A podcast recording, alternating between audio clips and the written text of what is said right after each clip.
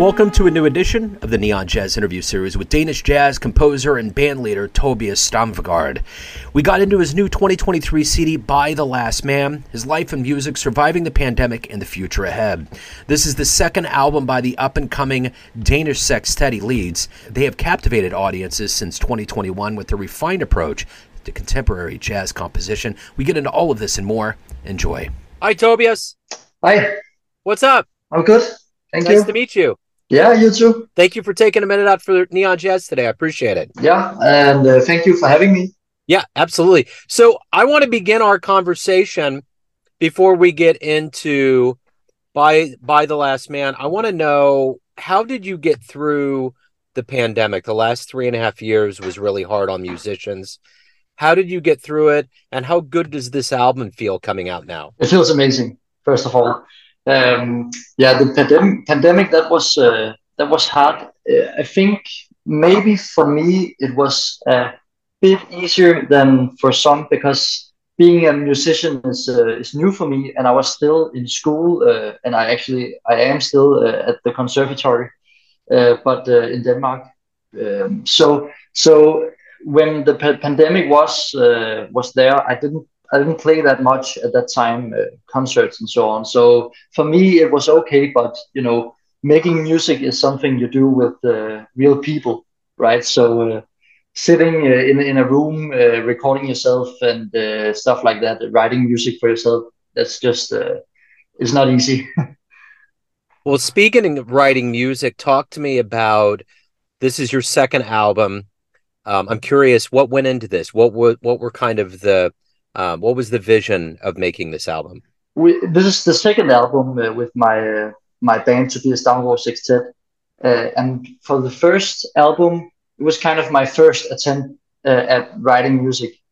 Uh, so so I was kind of uh, taking more chances. I think on this second album, I was looking more into composing more thoroughly into composing, uh, looking into uh, classical composition techniques and stuff like that. So, talk to me a little bit about what you're hoping the listener gets from this album. I I'm hoping more than anything that the listeners will get the kind of the mood, the atmosphere on this album. I think it's uh, it's quite special. I was uh, inspired by um, universal history. It's called. It's a kind of a, a philosophical theme in the in um, in in history writing, and I think I've kind of uh, I've taken the the mood or the atmosphere of this topic and kind of uh, made music around that. So I hope that the listeners get that. So, how did this journey into music and jazz begin for you? It uh, began at um, a music school in uh, in, in Denmark, uh, where I grew, grew up uh, north of Copenhagen. And um, I had uh, an amazing teacher. I'm a trombonist myself. And in Denmark, there's a bit of a tradition that if you play the trombone, you mostly play classical music. But uh, I had uh, an, an, amazing teacher that uh, both taught me jazz and classical music. And at some point, I started listening to this amazing music that jazz is and I just found out that uh, that's that that's what I'm gonna do. so, who were some early jazz influences, albums, musicians that you were listening to?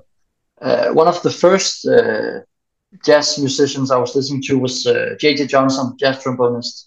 Yeah, and he's actually uh, probably the the one I'm still listening to. I think you can you never get done with uh, doing that. He's he's turning 100 years big next year.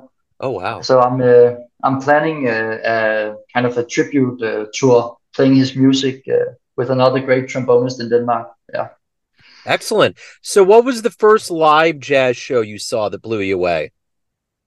The first live jazz show or so. Um, that must be when I went to high school. We were a few that sometimes would go to uh, a legendary jazz club in Copenhagen, Jazzhus Montmartre, and uh, we saw. I actually don't remember what the act was. I just remember it was uh, Alex Riel. He's a legendary old uh, Danish jazz drummer, uh, and even though I played the trombone, I was just amazed by by his his uh, his drum playing, and uh, and I, I I was I yeah it, that that blew me away that show. So, what's the jazz scene like where you're coming out of right now? How good? What's going on? I think it's uh, it's really great in uh, in Denmark, uh, Copenhagen. There's uh, a lot of uh, of young cats playing great great music together. Also, kind of um, at the moment, there's a bit of a crossover between uh, pop and jazz. Yeah. a lot of a lot of young young jazz musicians doing pop instrumental pop albums uh, kind of uh, yeah it's it's a nice vibe. Yeah. So you know there's all these elements that go into being a musician. You play live you release albums you promote educate all of these things. But what do you like the best hmm. about being a professional musician?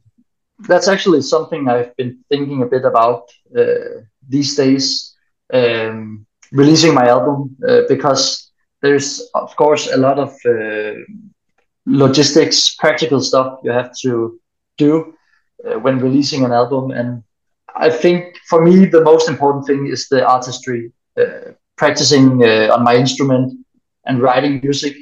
But next to that, uh, I really enjoy being a band leader, having my own band, making sure that the musicians in my band ha- are having a good time and yeah getting enough money and all that stuff. I really enjoy that.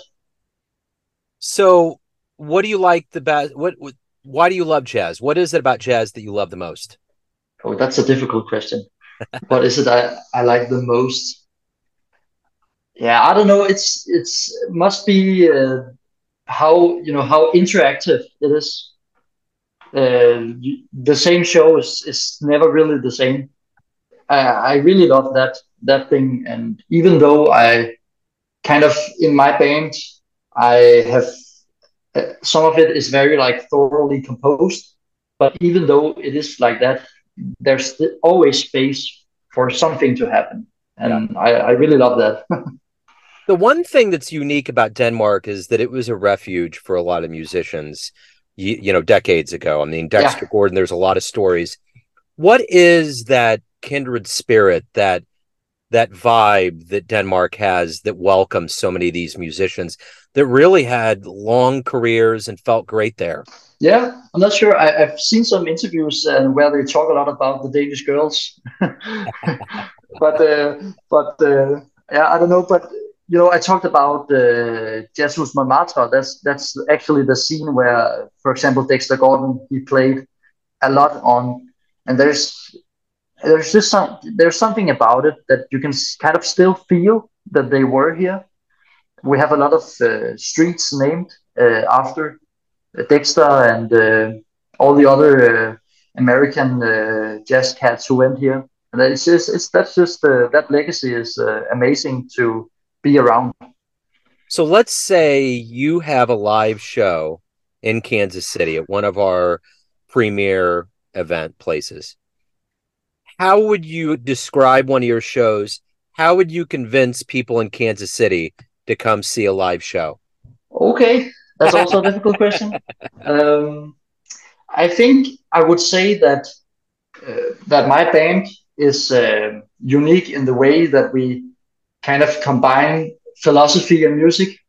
It's kind of uh, a red thread uh, throughout uh, both albums that I've been inspired by by some philosophical themes and uh, and kind of making it like a complete theme for an, an album. It's just it, it's not just an album with five different songs and then two standards. It's a it's a complete theme, both combining the music and the artwork.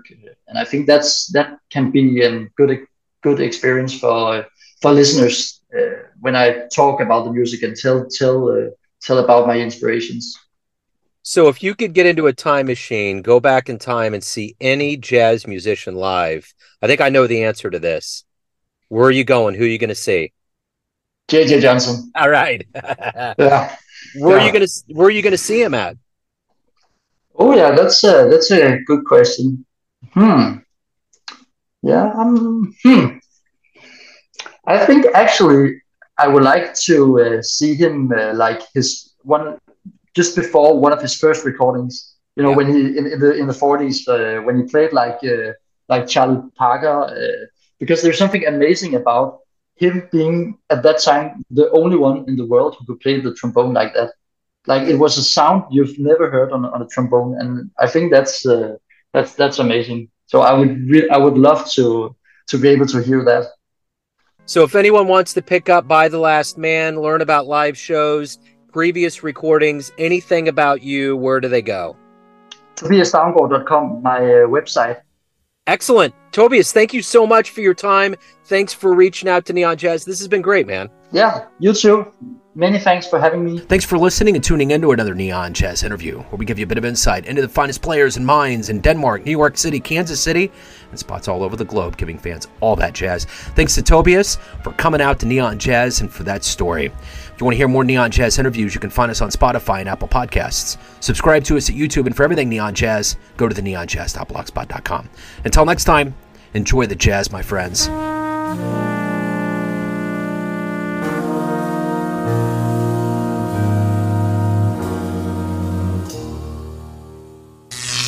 Neon Jazz.